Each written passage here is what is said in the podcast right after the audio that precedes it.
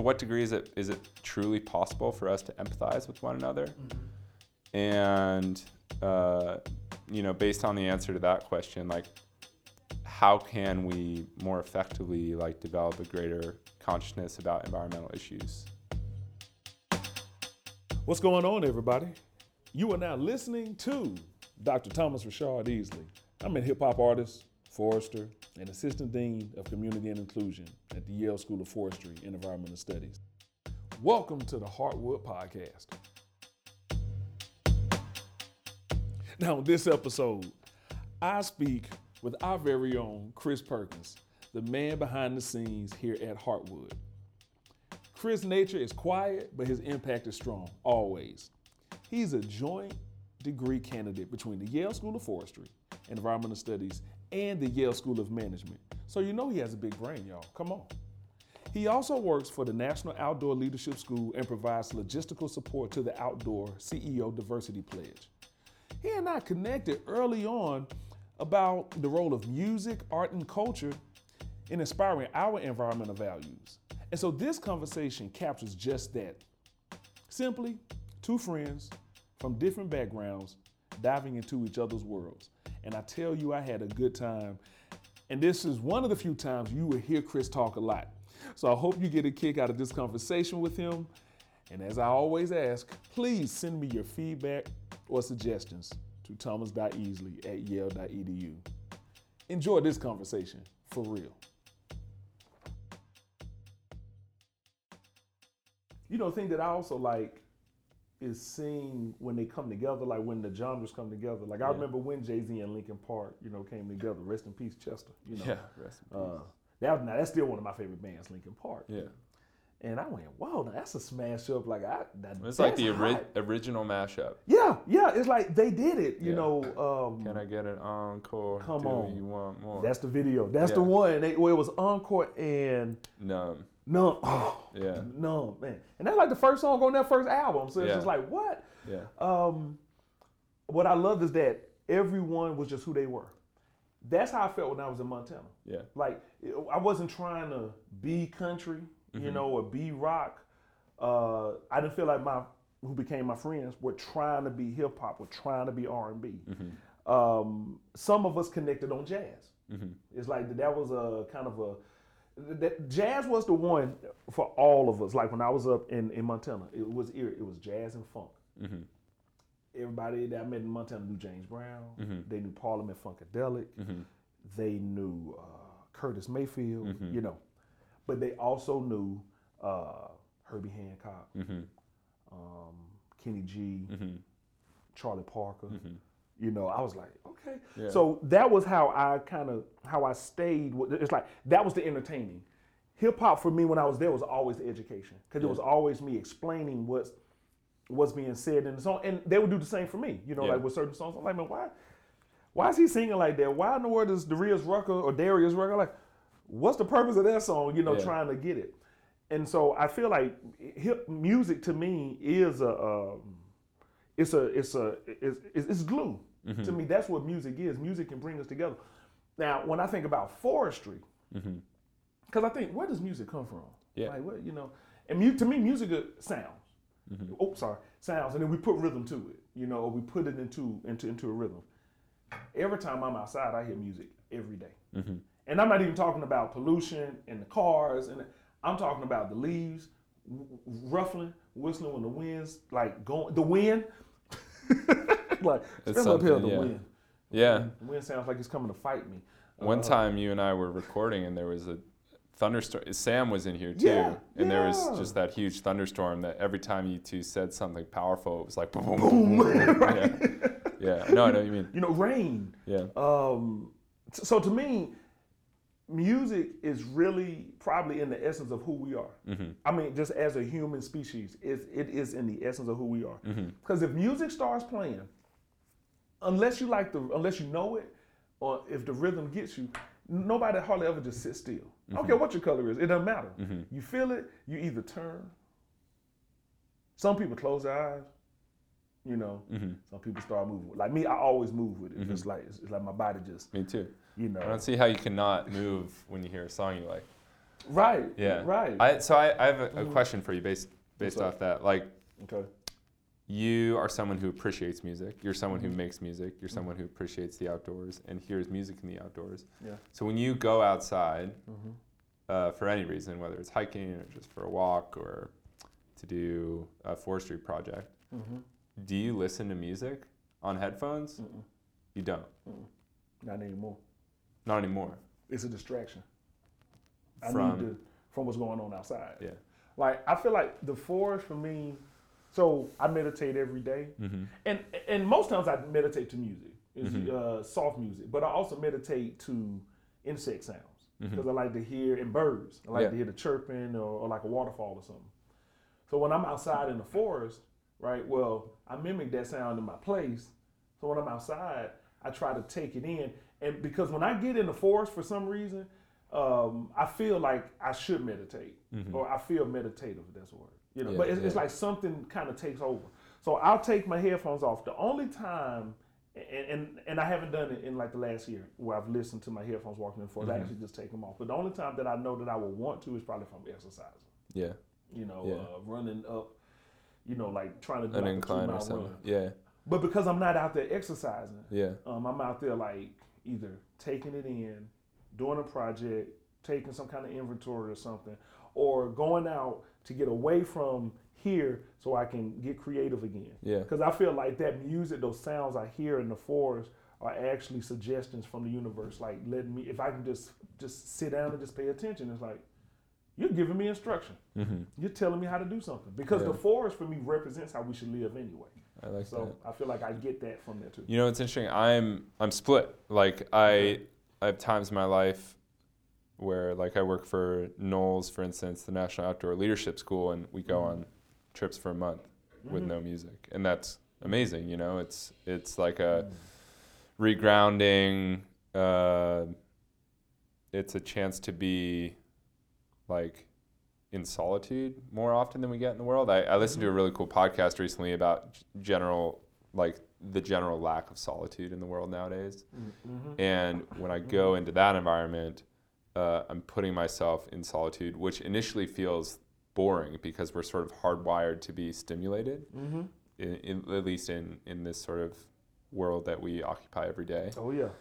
And it takes like a three or four day adjustment to realize that what you're perceiving as, as boredom is actually just like solitude and Mhm. peace. Mm-hmm. So in- that context, I really love not having music, and especially students not having music, because for many of whom, like you know, they've probably grown up with a cell phone nowadays, Right. at least, Right. Yeah. Exactly. Uh, exactly. grown up with stimulation. It's like a huge Mhm. transition. You can see their brain waves kind of recalibrating a little bit. Mm-hmm. But at the same time, Mm-hmm.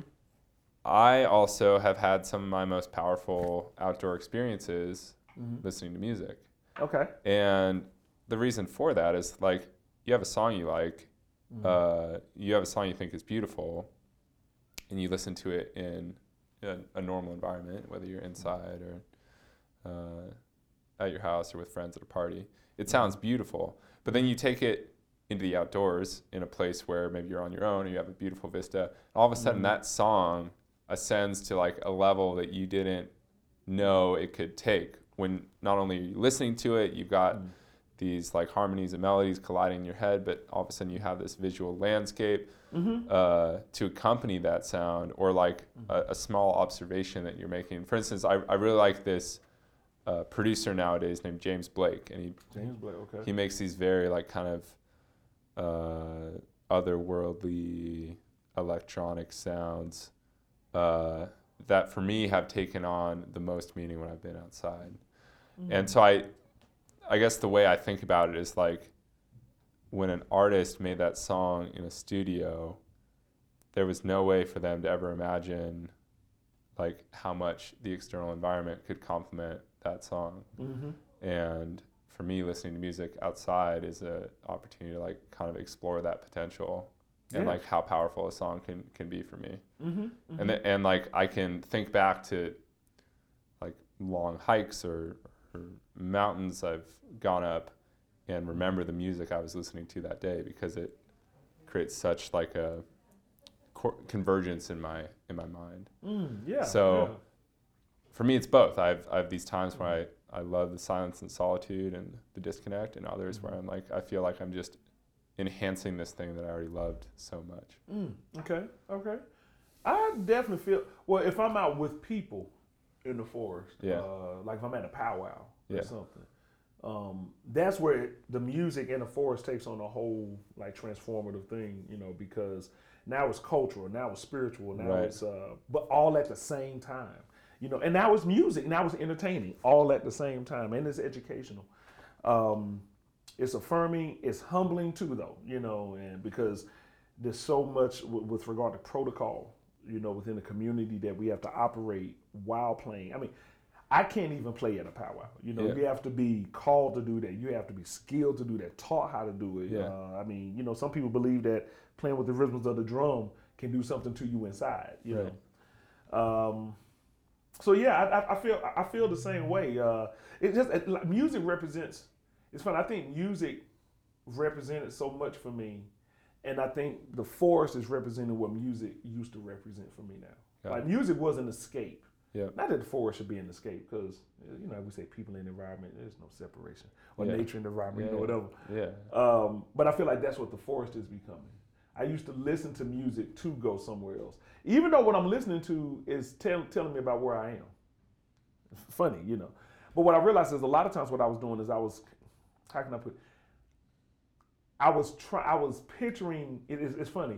I feel like I've manifested where I am now musically, because when I was younger, all I wanted to do was be the people who were making the music. Yep. So I would listen Yep. and picture myself making music like that's Method Man rapping that. Okay, if I was Method Man, Yeah. You know, right. like, yeah. Yeah. what would I do if I was Andre 3000? You know, Yeah, what would I do? Would I would I change that? So that's how I started making music on my own. Was writing to their music. In all, in all honesty, and um, it's funny to me. I named the crew name Dean's List was funny. Four years ago, that's when I came up with it. Four years ago, and to be a dean now, that's what's weird. Is there some irony there for you? Yeah. right? Because I was just like, we're gonna say Dean's List because Yeah. we just dope, we the best. You know, we the Yeah. best in North Carolina. We all college educated. That's it. Yeah. And then and it was the crew who told me last year. They were like, now that's funny, You're you're like- real dean now. right? Yeah. They asked me. They were like, how do you like your list? And I was like, it's I don't have a list. It's a crew. And they were like, no, it's called the Dean's List. I was like, yeah, we all in it together. They were like, it's only one dean in the crew. And I was like.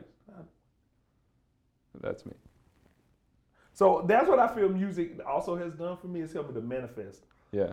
things um, in time, and I just didn't know that that's what I was Yeah. doing. You know, I didn't. You know, picturing me doing that. It's funny. It's like listen to it because it teaches me. That's why I love the Tribe Called Quest so much. Like, thank you, Q-Tip. Thank you, Phife Dawg. Outkast saved my life. They said get up, get out. That's when I stopped getting high. I said, okay, I got to Yeah. get up, get out, and do something. I, I had already gotten into trouble at that time, but that song made me not want to get in trouble anymore. Okay. So then when I go to college, it's like, you know, prove yourself in college hip hop. I got bars, I can rap, I can do this. When I'm working, it's like hip hop help me stay cool Mm. and chill, but or music help me stay cool and chill, but also help me make friends. Mm. Because music, you know, if, if we identify, it's almost like it's a it's an instant. Even people who typically wouldn't get along across a table, if they saw each other at a concert, they might be like, "Yo, what's up?" Yeah. Yeah. We've Then all so had the that. show's moment, over, yeah. right? Be like, you know, like, Yeah. was I just Was that that person? nationalist? Was I just doing that? yeah. He likes DMX too. Like, oh, you know. Yeah. And then I start working. Music becomes survival. Yeah. Like in the 2000s, that's what it became for me. Then it became I got to express myself so I don't feel like I'm suffocating. Mm. And that's when I realized, oh, I still got something to say. Like, I, cause I had. Here's the funny thing. I was like, I'm not gonna be 30 years old rapping. Mm-hmm. Who does that? Not realizing Jay Z's almost 50 rapping. But Yeah, right. KRS One is 50 rapping. Yeah. Um, so it became that. And then when I started making music, it really it was almost like it, it became full circle. I want my music to do what music did to me when I was younger. I Yeah. want my music to save somebody's life. So I realized that how people enter music probably does impact how they do music too. I want my music to save lives. I want my music to be easy to listen to. That's what Outkast was for people. That's what the Tribe Called Quest was. That's why I could play it, and people wouldn't run. They'd be like, "It's jazzy." that's nice. You know, mm. it'd be a little curse word here and there, if that, but it wasn't vulgar. Mm. So I said, I don't want my music to be vulgar. Mm-hmm. You know, I, I want my I want my mom to like my music. Mm-hmm. I want my dad to like it, which they do. Mm-hmm. Uh, if my grandma's still alive, I want her to be able to say, "That's my grandbaby." You know, and rap the song. So that's why we don't curse in our music. Um, but then I still want the music to do like what it did when I was younger. Mm. I still want when you listen to it, you want to keep playing it. When mm-hmm. you turn it on, you're like that's the. you- hear what he just said? You hear what she just said? Mm-hmm. And I think that's why our music is like it is. It's mm-hmm. nobody nobody in the crew makes anything whack. It's, it's not it's, it's not bad. I don't think like I'm the best person in the crew, but I am the executive producer. Everything runs through me. So you know I'll listen to everything and go, no, that's whack. Mm-mm. Who told you to rap like that? Ugh. You know, why'd you make that beat? Why? Or that's dope. Hey, a minute and 52, change this and do that. Bro, let's remix it. Do this. Girl, yeah, that's what I'm talking about, you know. And so, and then when I listen to our catalog, we actually have a bad catalog, Yeah. you know, just some good music. What you're describing is a lot like the process for me when I was in my jazz band in high school. Okay.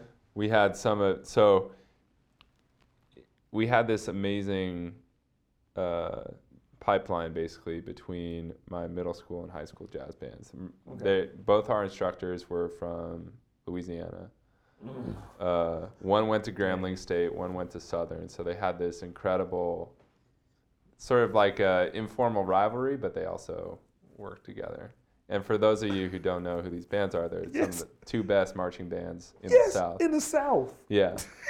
and so they were bringing that level of passion Hmm. and coordination to their middle school and high school jazz bands, respectively. So in middle school, Mr. Hmm. Nat, our instructor, had Mm-hmm. this sort of militaristic discipline about the way he conducted the band. Mm-hmm.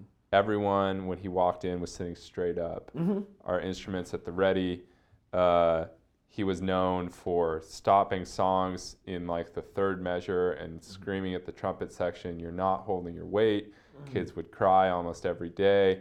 Uh, if you thought you were better than someone else in your section, you could challenge them. Ju- if you've seen the movie Drumline, you, you know what's going on Yes. uh, which added a level of competitiveness and challenge Mm-hmm. to a music environment that was in the moment stressful, but it made us really competent and talented musicians. Yes. So when we went to high school, we had Mr. Acox who uh, went to Southern, and he was much more loose. He was he was a lot more about uh, using the talent you had gained in middle school and just like flourishing and blooming and expressing your creativity. Mm-hmm. So every day in band was kind of this scenario that you just described, where we'd be Okay. working through a piece, Okay. and Acox would uh, stop us in the middle and say, "Hey, I think we could do like a little bit more with like the the bone section there. Like, what if we mm-hmm. riffed on like this line?" And he would like pull out some sort of riff from the Duke Ellington band in like the 1940s or 50s, and we would all of a sudden incorporate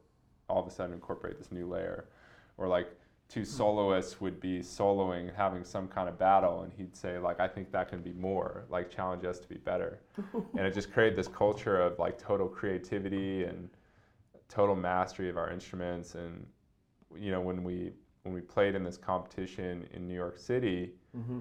the the piece that we eventually played was like this sort of conglomeration of parts from different Ellington bands throughout uh, the 40s and 50s, and soloists on flugelhorn and Mm-hmm.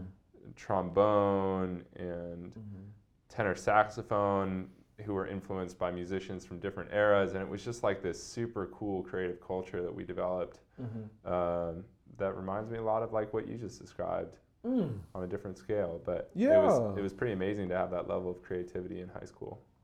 I had Mr. Wright and Yeah. Upshaw. Carlton Wright, who still teaches at, I'm, I'm saying because I'm proud, Yeah. and George Upshaw. Yeah. They both played in the best show band of the South, which is Alabama A&M University, the Fighting Okay. Bulldogs, which is where I went to undergrad. Yeah, sure. And uh, Mr. Wright was my first teacher, my first band teacher. He was very much, I'll just say, military about it. Uh, he was also in Omega, so he was a member of Omega Psi Phi. So what I felt like we had in the band was he brought a lot of what they did on a fraternity level in the university, as well as what you do musically into the band. It's very so disciplined. it was, and it was a marching band, so Yeah. we had the, our knees had to be ninety, you know, like ninety degrees. We had always elbow cocked out like this. Yeah. You know, you had to look. Yep. You know, nobody could cross. You know, like Yep. during the line. Yeah. Uh, if you messed up, you may get smacked on the back Yeah. of your neck. Like I said, it's like crabbing. You know, like Right. uh, it's, it's, it, it was all, it was really it, it was a lot like pledging. Yeah. I mean, it, it really was. Yeah. Uh, not saying that I agree with that, but but it was. It did make us It's stronger. effective. It made It's us better. Yeah. That was Mr. Wright. And Mr. Upshaw, who was not Greek, he didn't share that same, he didn't, you know, but he shared the same feeling of excellence. Mm. Now, Mr. Upshaw's style though was uh it's the band featuring no, it was he said it's not the band featuring the dancers. It's the dancers featuring the band.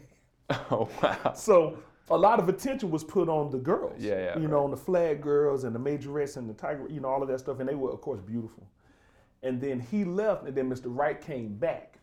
Oh. And I remember, you know, I mean, he got another job, and then Yeah, Mr. Wright came back. And when Mr. Wright came back, I wasn't playing at the time, because then I was playing football. Are we talking trombone still? Still talking Yeah. trombone. Yeah.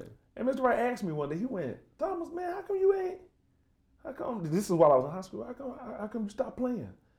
And I said, I didn't stop playing, Mr. Wright. I just wanted to try something different, you know, because I played since I was sixth grader all the way up until I was a junior hmm. in high school. And I was in the bands, I did everything. And I did it, and I'll be honest, I'm glad that I did that because what that allowed me to do was focus to admit that there was something that I really wanted, and it was hip hop. Hmm. I wanted my voice, I wanted to be as good with my voice as my instrument as I was with the trombone. I'll admit I'm better with my voice than I am the trombone, but I still Right. play the trombone. Uh, and now I actually just saw Mr. Wright two years ago before I started working here, uh, or technically a year and a half ago, I should say. And uh, now he, he he loves my music. He was like, "I like what you kept doing." Thomas like, "You really kept doing Yeah. it."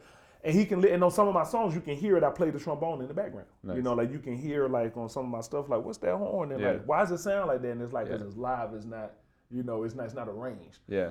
you know, I'm like, it's actually I composed it, I did Yeah. it. And so he appreciates that I still like instead of becoming a jazz musician or classical musician like he did, which in some ways I feel like that's what he was trying to make us. That's why we were so good. Mm-hmm. But he felt like he told what he called me. He said, "You became a musician." Mm. He said, "Music became your life. Mm-hmm. It's not just something that you do." And I was like, "Right, like I do it all the time. Mm-hmm. I breathe it, you know." And I can tell the difference in, in some ways in my crew. Mm-hmm. Um, now first, Dean's List is the best. Y'all better get ready. yeah. You know what I'm saying? It's coming. You know what I'm saying? We come a shout out. Shameless plug, Dean's List, y'all. But um, like Mitch, who's in the crew, he played drums. You can tell how he is on the on in, in his music versus other people. Because he thinks because he can sing, he thinks about how he sounds over the beats, and he'll change some things up. Whereas B is like he's straight up like Bulldog when it comes to lyrics. Like nobody better touch him. Yep. Like he is the lyricist Yeah. in the crew. Io played football, so Io got the heaviness when he raps. Right. He didn't play music, but he got the heaviness. Joe T, who makes beats, you can hear it in the music. Mm. He played music. He was like in my section. You know, we both played played trombone together. So you can, so you can. To me, when people are musicians and they get involved in music, in my opinion, on a certain level, you'll actually never be done with it Yeah. because music is in you. So, like, one of the reasons I'm not listening to music, I haven't listened to music in the last four days. The reason I'm not listening to music because I haven't been inspired to create anything new or to just listen. That's me. I, I, I, I haven't been inspired. Yeah. But I've been, um, but I know when I'm on my train ride tomorrow, I know I'm going to like, you know, just be jamming the music. Yeah. You know. Yeah. I mean, this was uh, Mr. Wright you were talking about. Mr. Wright. Mhm. Yeah. Mhm. I think it takes like a good teacher to realize that, you know, they have given you all the tools and the work ethic and the structure to Mhm. become competent.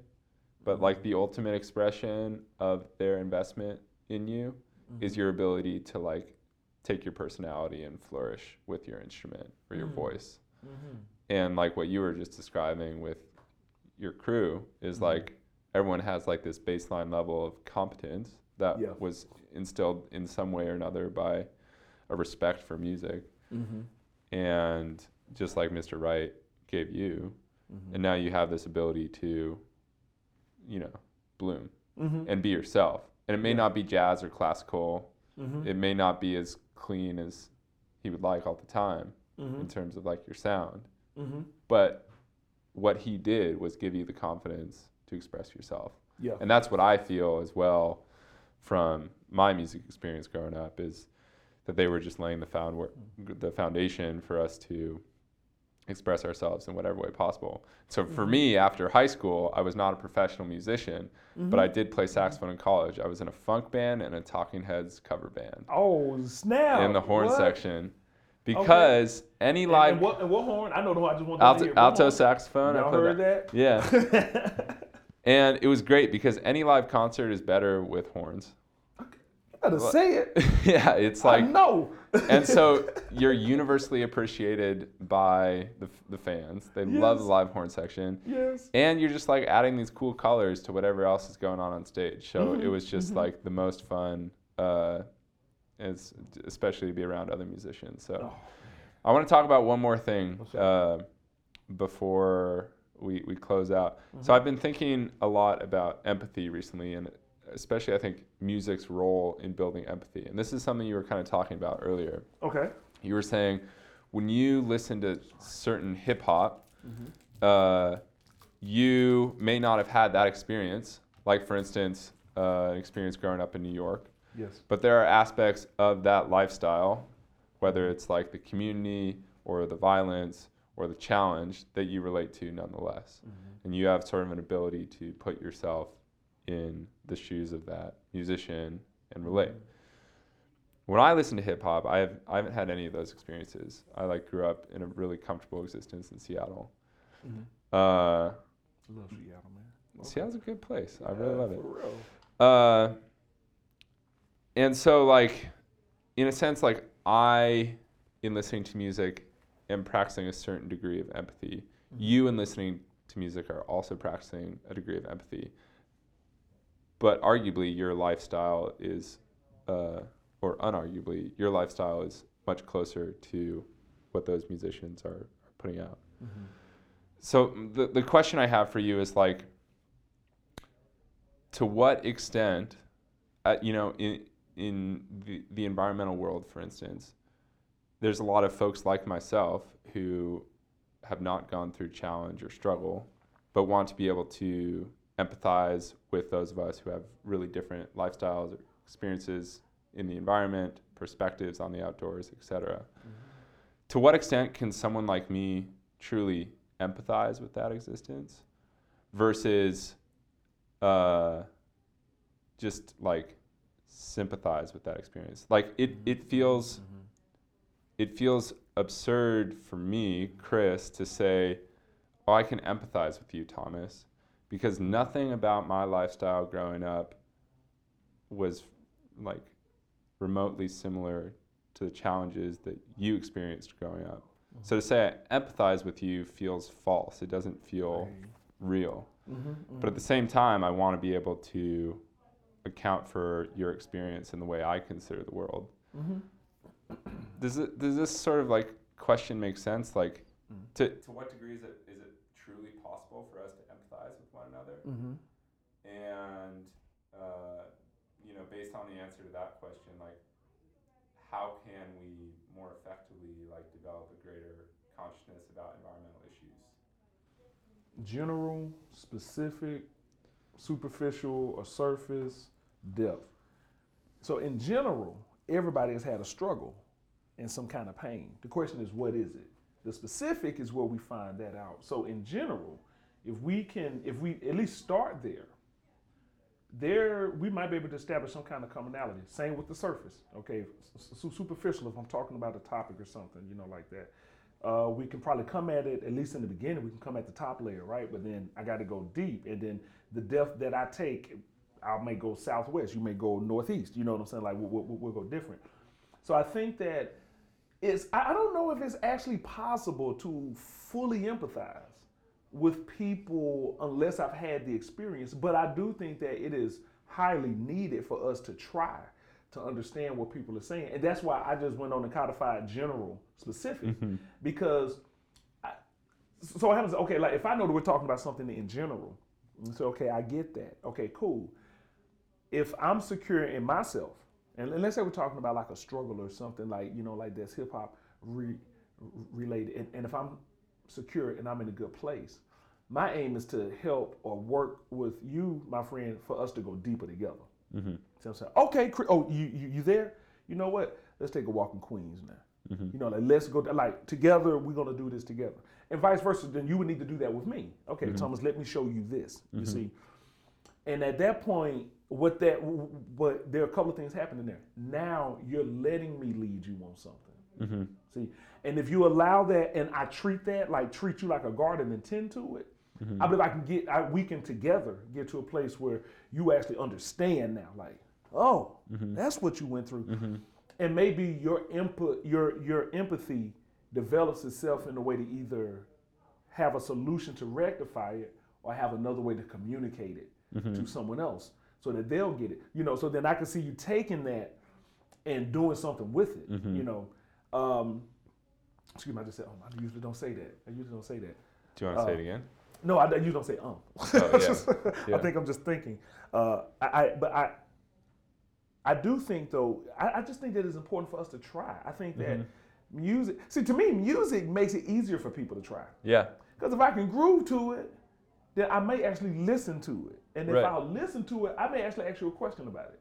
Yeah. And if I ask you a question, like I said, and if I'm in a good place and I answer, a relationship starts. It's gonna start forming now. Well, what, what you just described, I think that is super critical. Is there's this like element of choice in building Mm-hmm. empathy, and like I think so many people in my position come into this space being like, I want to empathize with you, like Thomas, Mm-hmm. I want to empathize with you, uh, but it comes across as more of a demand rather than like an interest. Mhm, And what you've described is like if we have developed a level of trust in a relationship where it seems valuable to you that I gain certain understanding about your experience, then you can like extend that invitation and Mm-hmm. have control over that experience versus me like saying I want to empathize and like dictating the terms of what I want to understand about you because like right. oftentimes we I think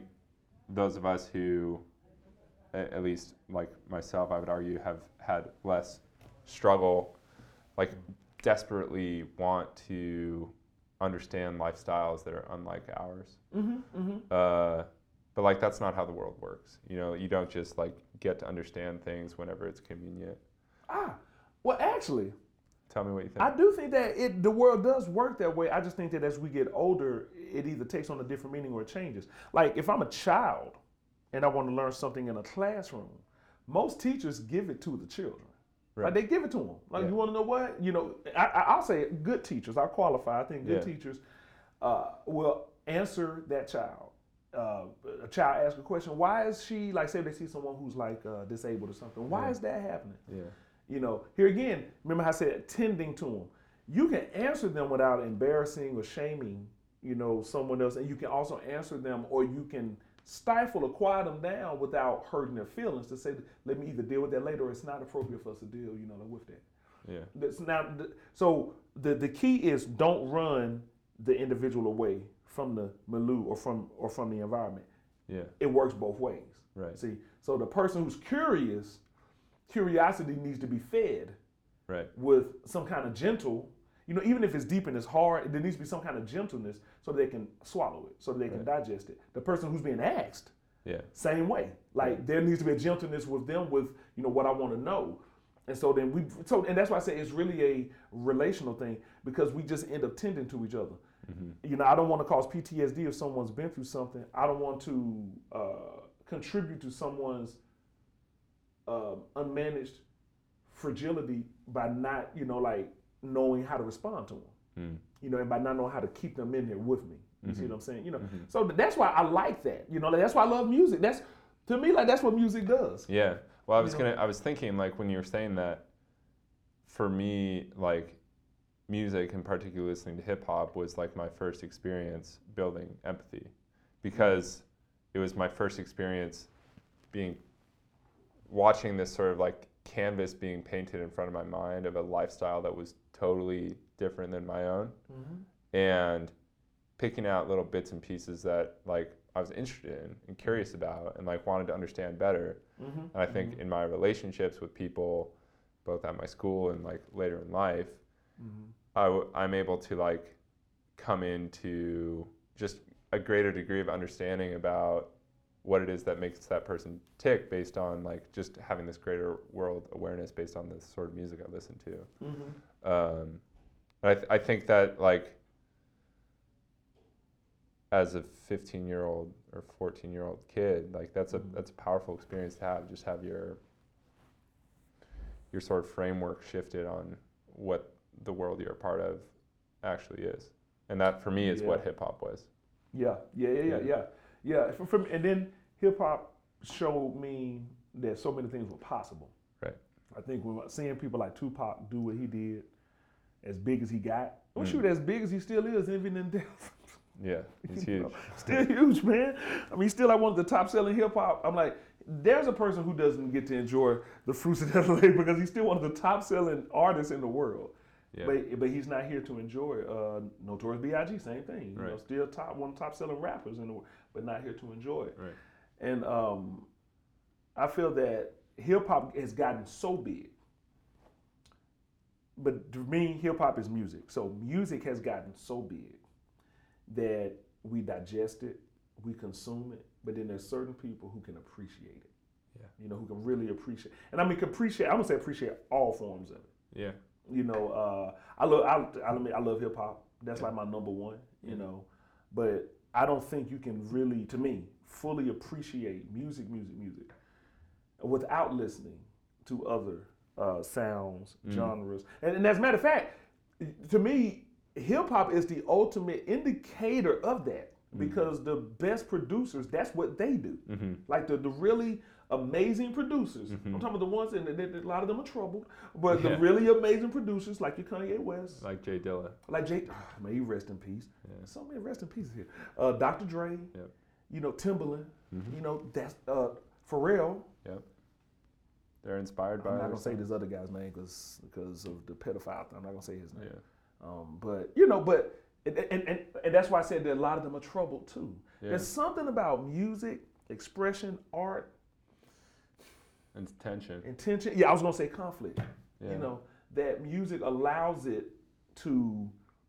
I'm gonna say, yeah, music allows it. It allows it to exist, and it allows it to be normalized, Mhm. depending on the population that you're around. Mhm. You know, so I mean, like, there's Satan music. Mhm. There's there- there's a community for that. Yeah. There's like racist music.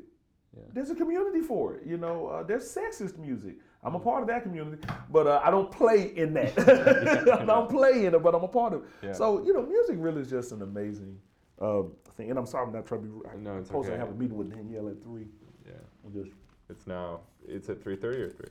no, it's at three. It's at three. Okay, so we should we should wrap up. Yeah, Um, not that I want to. Trust me. yeah. No, it's been a really good conversation. Yeah, man. Do you have any wrap up thoughts before we go? Yes. Um, art to me, expression. Mm. Music is art. Okay. And then hip hop to me, expressing myself through music, but hip hop is music. And I think that if I was to break them both down, it's a science behind it. And to me, that's what forestry is. It's the art and science behind forestry. Mm.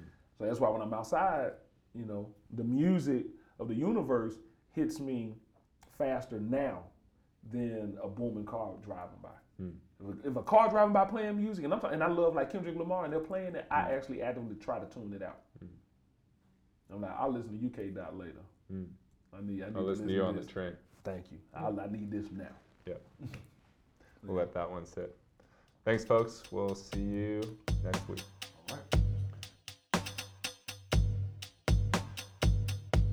Hardwood is recorded at the Yale School of Forestry and Environmental Studies in New Haven, Connecticut. Hosted by Dr. Thomas Richard Easley and produced and edited by Mr. Chris Perkins. We'll see you next week.